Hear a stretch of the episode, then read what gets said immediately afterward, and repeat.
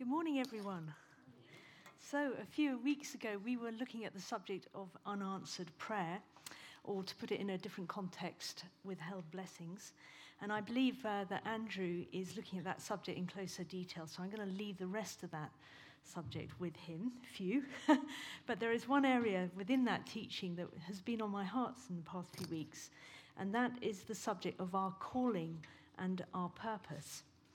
In other words, what is the specific purpose that God had in mind for you when he designed you? Why did he choose this century for you? And why did he choose Oxford for you to live in? Now, perhaps at one stage or another, you've had that intuitive awareness that you have been created for something more than you've become. And you might even sense that something's resisting you from stepping into all that you've been made for. In one of the earlier versions of Alpha, they used a story that John Collins, who used to be the vicar at HTB, told about his children's Dutch au pair. She heard the children messing around upstairs, making a right old racket, and so she stormed up the stairs and she flung open the door and she shouted out, "What are you doing on earth?" Radio silence. Gales of laughter. Children can be very cruel at times. But we do need to know. It's a great question, because what has God asked us to do with this brief moment on earth? And most importantly, what is God's ultimate purpose in doing this? So the title of today's talk is Identifying Our Purpose. Can I start by reading three scriptures to you? Let's start with Acts 17:24 to 28. The God who made the world and everything in it is the Lord of heaven and earth, and he does not live in temples made by human hands. He himself gives everyone life and breath and everything else. From one man he made all the nations that they should inhabit the whole earth. And he marked out their appointed times in history and the boundaries of their lands. God did this so that they should seek him and perhaps reach out for him and find him, though he is not far from any one of us. It's a mind-blowing scripture, because these verses are telling us that God has determined the time that you would be born, your appointed time in history, and has placed you here in a very specific geographic location within a land boundary. You are born for such a time as this. Now let's read Psalm 139:15. It says, "My frame was not hidden from you when I was made in the secret place, when I was woven together in the depths of the earth. Your eyes saw my unformed body, and all the days ordained for me were written in your book, before one of them came to be." All of us are a product of God's thoughts. God has thought about each one of you and has a book written with details of each day of your life. Each one of us has been birthed into the earth so that what was written in that book can be fulfilled. And when we're born, we actually begin that process of living out our kingdom purpose as it is written in heaven. Or to put it another way, the hope is that our lives should be a way of getting God's will to be done on earth as it is in heaven. And now a third scripture from this section, which is taken from the writer of Hebrews, where he reminds us what was written in Psalm 40. When Christ came into the world, he said, "Sacrifice and offering you did not desire, but a body you have prepared for me. In burnt offerings and sacrifices for sin you had no pleasure. Then I said, Behold, I have come. In the volume of the book it is written for me, to do your will, O God." So even Jesus has a volume in that book that he came into earth to fulfill. And he came with a real passion and a commitment to complete what was written about him in the books of heaven. And he spent the next 33 and a half years of his life fulfilling what was written in that book. So before we start searching out our own specific calling, we need to start with these opening truths. Number one, you were wanted before time began. And number two, you have been designed with a purpose before time began. Anything God ordained is first written in a book or a scroll in heaven. And there's a written record of everything that God has planned for you and the kingdom impact that he has destined for your life. And that really should be the end of the talk. Another short one. Were it not for the fact that at times there's a gnawing sense in many people that we might not be accomplishing the purpose as God has intended. We don't know what it is we're really meant to be doing. All we know is that we're not doing it. And many of us have felt like that. We have this deep sense that if we don't find out that purpose, we're simply treading water. We may get to spend eternity in heaven, but we haven't fulfilled his kingdom agenda for us, for our life, and for our times here on earth. So you say, well, okay, how do I find out what's in my book then? Some people are very fortunate. They're born kind of knowing, they have an inner sense of where they're headed in life. I met a BBC producer a few years ago, and I asked her, how did you become a producer? And she said, I've just always known since I was a very little girl that I was going to work in religious broadcasting, just from the word go. And she's actually gone on to do TV broadcasting. She's been a producer for Bake Off and all sorts of things. But she had that sort of blueprint, and she kind of knew about it from the word go. And I thought to myself as I heard her say that, well, you know, you're really good for you, but what about the rest of us who don't know? So we do hear stories of very young people who just know the direction in which they're headed. And you might say, well, I don't know what my purpose is. And I sympathize with that, because for many years, in fact, too many years, I didn't have a vision or a sense of direction, let alone a calling. I trained as a musician, but I knew that I wasn't called to be a performer, even though classical music was very important to me. I went to music college, then I went on to a school teaching classroom music, then worked in classical concert management, got interested in marketing. Then I met someone in Oxford who was a professor who wanted me to market his books, so I went and did that for him. Then a church wanted somebody to help with marketing, so I went along and did that. Then OUP was looking for somebody in marketing, so I was doing all this, and I was just floating around, and on it went. Then I got interested in plants, and I wanted to be an apple tree pruner. I mean, it was just floating about. The trouble was is that I didn't have a vision for my life, and combined with a people-pleasing personality, that meant that I was always allowing myself to get pulled off and putting my energies into fulfilling other people's purposes instead of facing the discomfort of having to find out my own. And while that can all look very helpful and Christian, unless it's in your book to do that, it isn't what is required. So it took me a while to figure this out and to have to face the discomfort of not running after everybody else's agenda in order to get my positive strokes. So how do we find out what's in our book? Well, it's really simple. First heading then is ask God to show you what is in your book. It said in that very earlier scripture earlier on that I read right at the beginning. Let me just remind you if I can find it. The one from Acts, it says, God did this so that we should seek him and perhaps reach out for him and find him, though he is not far from any one of us. So he's there waiting to be asked. If the thought of getting a vision for your life feels uncomfortable and threatening, then we need to meditate on what is the truth. And the truth is that the plan for your life already exists. Jeremiah 29:11, that lovely verse says, "For I know the plans I have for you, declares the Lord, plans to prosper you and not to harm you, plans to give you a hope and a future." So he knows, but we don't, maybe, so we've got to ask. You're here for a purpose, and if you're unsure about that and you feel bowed down by a sense that you're meant for something more, it's because you are. Because God's purpose for you is never going to be anything less than great. It's not for me to speculate on what's in your book, but if the vision is too comfortable and too small, then that's something that God will start working on with you. So how do we find out exactly what is that purpose that's planned out for us? It's one of the questions that crops up so often. If we look back in the scripture that we heard a moment ago in Hebrews, it says Jesus came to do the will of the Father contained in his book. And then he makes a very powerful statement. He goes on to say, in connection to fulfilling what's in that book, he says, "And your law is within my heart." So whatever is written in your book in heaven is written in your heart.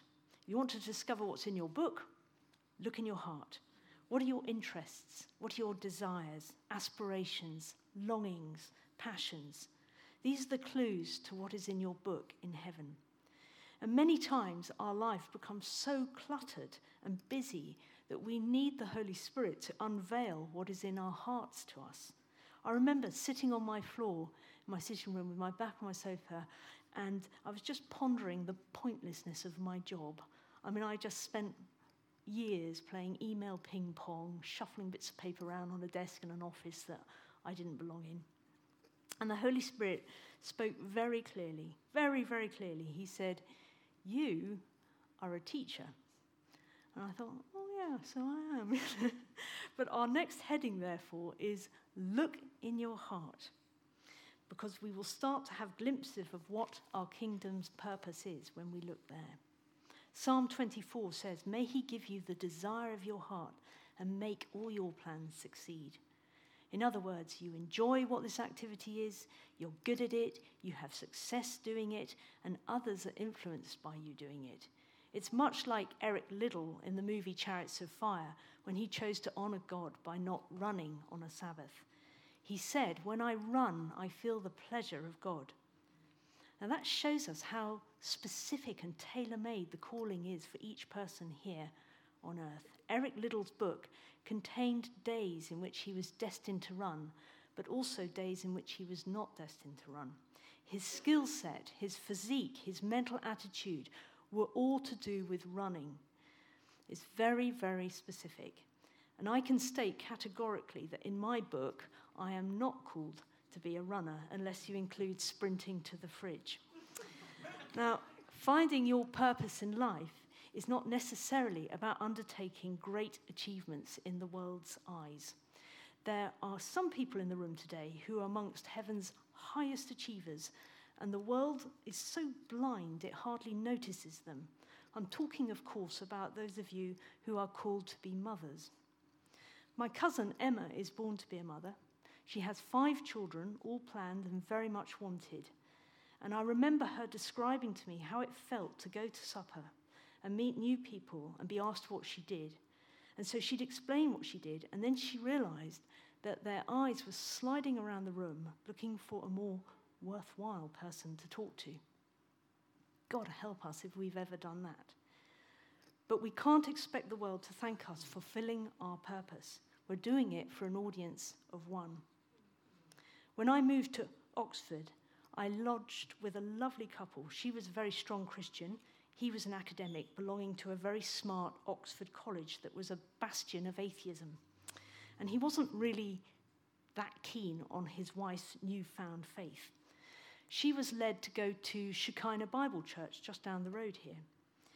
And there she discovered that all these highfalutin atheists in her husband's college were actually opening their doors and welcoming Christians into their houses every day of their lives. They just didn't know it, because at Shekinah Bible Church, she met all the college cleaners, the college porters, who go into these academics' homes and pray through their houses, pray over their families, pray for their work, pray for their purpose and calling, and pray for their destiny. God is determined to bless them, and there's nothing they can do about it. Some of the lowliest jobs in our society are being carried out by those with the highest callings. Our next heading is look for grace in your life. Bless you, there's some grace. God always supplies a large number of gifts to help you reach your purpose. That planning involves a unique combination of all sorts of things: favour, blessings, time, gifts, talents, resources, skills, contacts, ideas, relationships, all tailor-made and built into your life to enable you to achieve your purpose. And you'll get excited when you think about them. In 2 Timothy 1:9, Paul is urging Timothy on to fulfill what was planned before time began. It says, he has saved us and called us with a holy calling, not because of anything we've done, but because of his own purpose and grace, which was given to us in Christ Jesus before time began. Purpose is what is written in books of heaven about you, and grace is the empowerment to bring that purpose about. So when we find our purpose, we'll also find the grace that has been given to us for that purpose. That's the main way you'll know that you've discovered purpose. We realize that in this particular activity or life ambition, there is grace that accompanies it.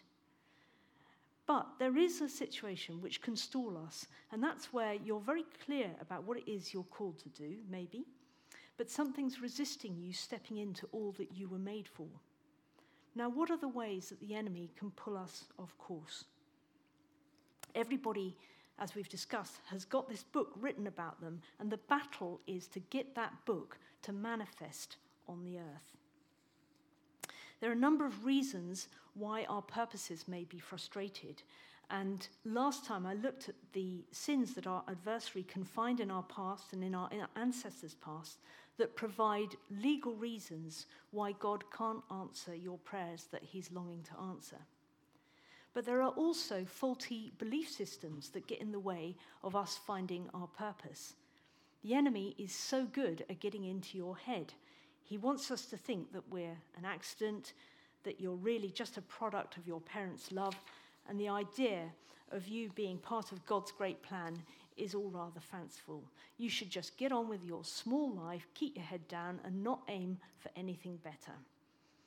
And so we have to actively remind ourselves what God is saying, that whatever the exterior motives are, his plan for you is still very much intact. Anything that you think about yourself that does not agree with what God thinks about you is a mental stronghold. And that means that if you don't think about you the way God thinks about you, something needs to change. A stronghold is a pattern of thinking from the enemy to keep you from perceiving what is truth. Strongholds are so ingrained that they're very difficult to detect, rather like sunglasses that skew the colour of everything you look at. The problem is you don't know you're wearing them. Another example of this can be found amongst those who've been in the faith for a number of years. You'll probably be in your 40s, 50s, or 60s, and it starts with a little voice saying, well, looks like you never amounted to much, did you?